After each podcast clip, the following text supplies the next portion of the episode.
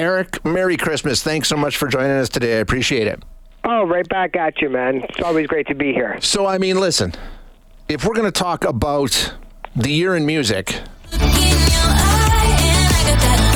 we talking about the year in Taylor Swift? I mean, what else? I mean, that's all I heard about was Taylor this, Taylor that. It is the year of Taylor Swift, is it not? Yeah, can you hang on one really quick second? I just need to look up who this Taylor Swift person is. I, yeah, she's making a bit of noise. Of you might have heard of her. Uh, yeah, um, look, I mean, it, her year started off announcing um, her Eras tour, which just cracked a billion dollars worth of ticket sales, the first ever tour to reach that mark, and ends it off with being Time Magazine's first entertainer um, to be Person of the Year. And in between, then, she not only helped raise the NFL ratings, um, she continues to re release her entire discography, including Speak Now, Taylor's version in July, and 1989, Taylor's version in October. I mean, this was really her year. And it wasn't just her releases, but the fact that whenever she posts something that doesn't have anything to do with music, the rest of the cultural world turns with her. In fact, a couple of weeks ago, when she wanted her audience and her fan base to go and sign up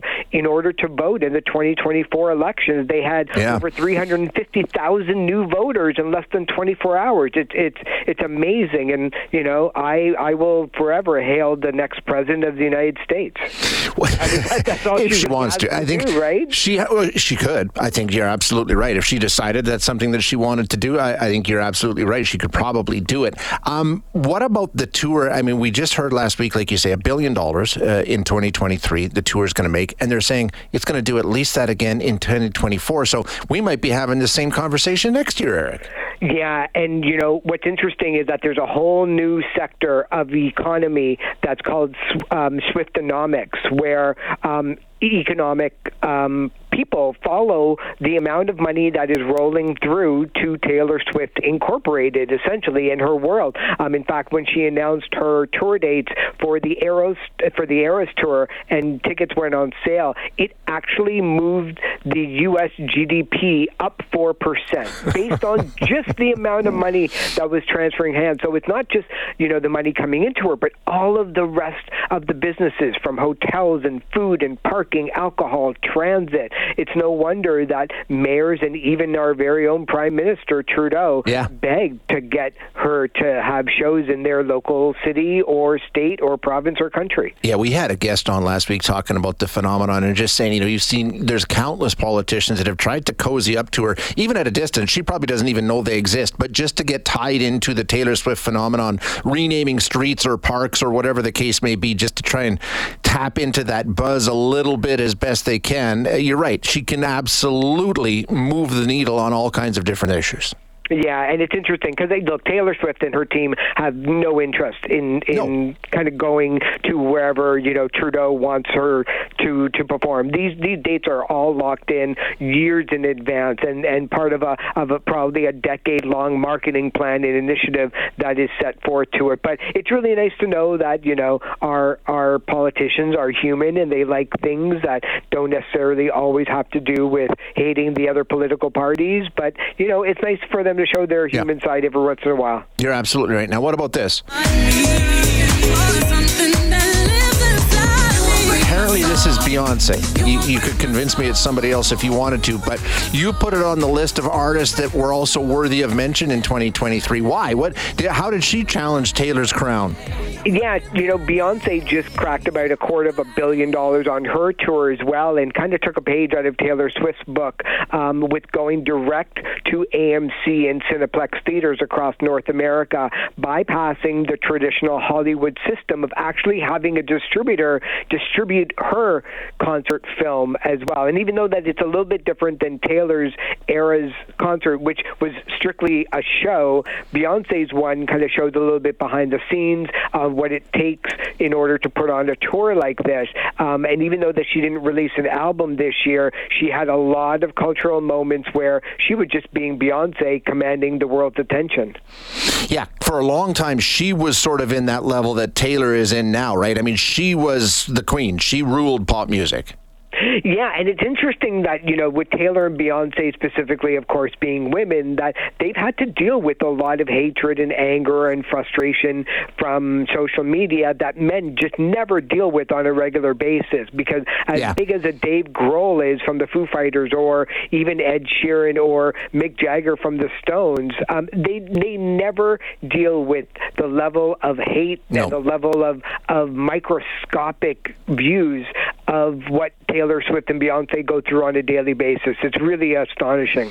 Uh, you mentioned the Foo Fighters, and uh, I'm glad to hear that they're back. I, I really thought when Taylor Hawkins died in 2022, that might be the end of the Foo Fighters. And if something else survived, it would be called something different with different personnel. But no, they, they've replaced Taylor Hawkins, their drummer. They're making new music. They're going back on the road. So we will see the Foo Fighters going forward.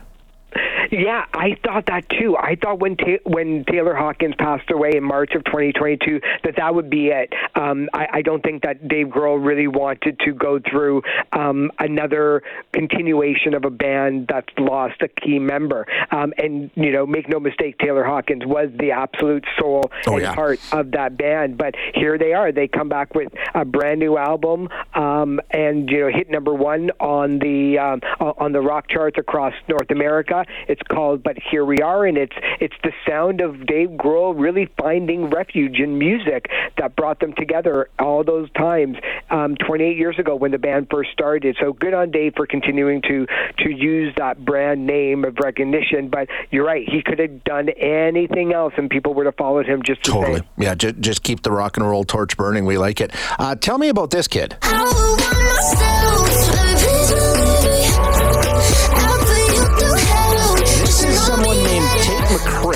I should know more about, Eric, because she's from Calgary. For goodness' sake, she's a she's a local kid. Um, but Sarah tells me she's all that. Like she's a really, really big deal, right? Yeah, absolutely. You know, Tate kind of came onto the scene a couple of years ago, but it was during COVID and the isolation period where she really found her footing and her songs and the rest of her team um, in order to release songs on social media, especially on TikTok.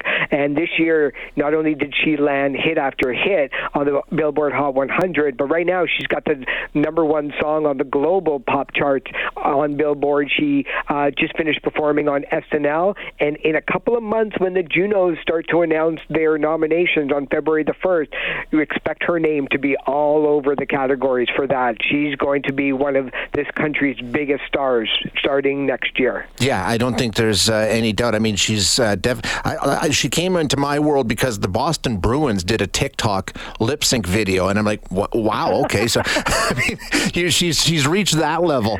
Um, I wanted to ask you something. I had tickets to see Springsteen in November. Of course, I didn't get to see him because he had ulcers. Um, yeah. Steven Tyler had to shut down his tour because his health failed him. Rod Stewart canceled a bunch of shows. Paul Stanley had to cancel a show or two when they were wrapping up their Kiss tour in Canada. Um, are we getting to the point here, Eric, where some of these people that you and I grew up with and idolized for so, so long, um, it's touch and go if we're ever going to get a chance to see them again? I'm thinking the Rolling Stones want to launch a tour. I mean, holy cow, how long can that go for?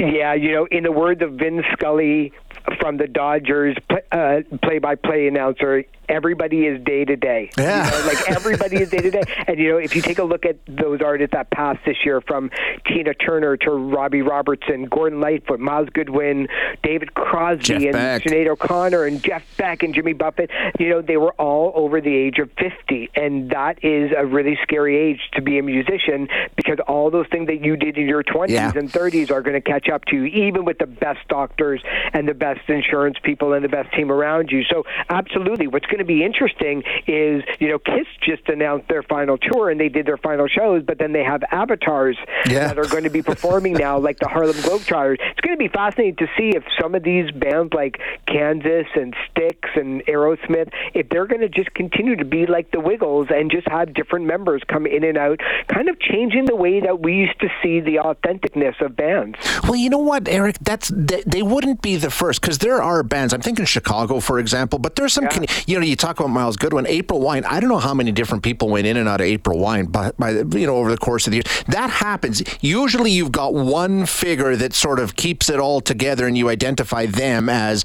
as the act and the and the moving pieces happen around it. But there's all kinds of acts where, like you say, there, there's nobody left from the original band, and they're still going when we were growing up, I mean, I mean, I used to kind of mentally Uh, to myself, just kind of make a little bit of fun of all those Motown bands that had like the Temptations and the Four Tops that had 80 year old members, and none of them were the original members. Yeah. And it's funny that you know our generation and our listeners' generation of people that used to make fun of like, oh, that's not an original band, suddenly changed their tune when they realized that if they stuck to their guns and only had original members, there might only be one solo member of Journey up on that stage, yeah. or Blood, Sweat, and Tears might just be the drummer. And so we've kind of changed our tune a little bit with the word authenticness because it used to be like, well, am I just watching a cover band do the greatest hits of Journey or yeah. Styx? And so you kind of change your method as you get older and you know realize that this is the best we've got right now. Well, as a Van Halen guy, when when Eddie put Wolfie on bass and kicked Michael Anthony out of the band, yeah. I was like, I don't know if I want to go anymore. You changed the bass player. Now, I mean, it doesn't matter. You've got one person, we all show up, right?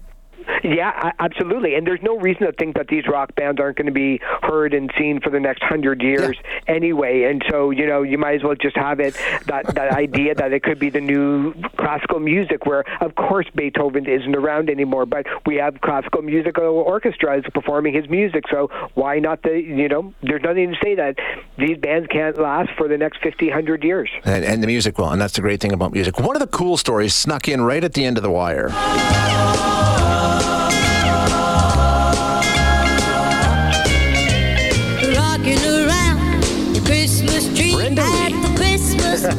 Hit number one two weeks ago with Rocking Around the Christmas Tree, 65 years after she recorded. She was 13 when she recorded it, Eric, um, and took 65 years and she finally hit number one. That's amazing.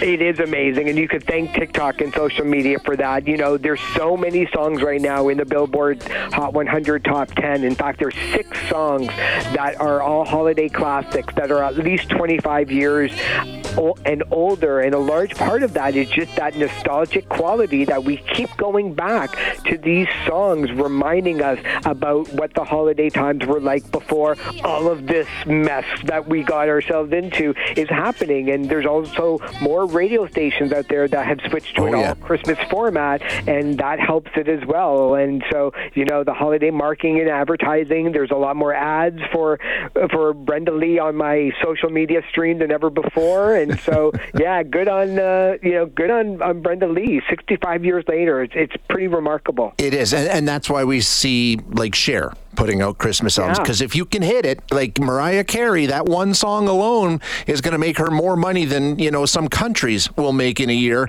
so I mean, it, it, it, if you can do it, there, there's big money in the holiday hits. If you can, if you can find one that stands the test of time, you're set. Yeah, it, it, you know the, the the bad thing about it is that you have all of these brand new artists, um, uh, you know, and I'm not and I'm not talking like from this year, but even artists like a, a Kelly Clarkson or yeah. Carrie Underwood doing Christmas albums that are pretty established are finding that it's not selling as much as some of these songs from like 1950 or 1960. it's it's kind of wild to know that you know some of these artists who grew up thinking all I have to do is get to the stage of making a Christmas album and it's just going to churn money for me every year are finding it really difficult yeah. trying to compete with, you know, the Ronettes and Michael Bublé's of the world that are pretty, you know, solidified for the next little bit. You're so right because when I'm thinking of Christmas music, what I want to listen to, it's Darlene Love, it's Bruce yeah. Springsteen, Wham will get in there, but you're right, there's nothing from the last 25 years, and you're going to have to try pretty hard to crack into that. It's hard. Yeah, and especially when everybody has all those songs at their fingertips, yeah. they're they're going to go to to that, and it's it's kind of wild that the TikTok generation of eight to twenty year olds are listening to songs that are sixty five years it is. and older to it. That would be like us growing up in the eighties listening to music from nineteen twenty. It just it was unheard of. Yeah, don't do that. I, I don't like it when we because I'll hear a song from my hair metal days and go, oh yeah, that's a good tune. Then I realize, wait, that that's, song's that's forty years old. Go. I know, I know. okay, Eric, thank you so much. Always a delight. Uh, Merry Christmas, Happy Holidays, all that. We'll chat in 2024. Thank you so much for having me. We'll talk soon.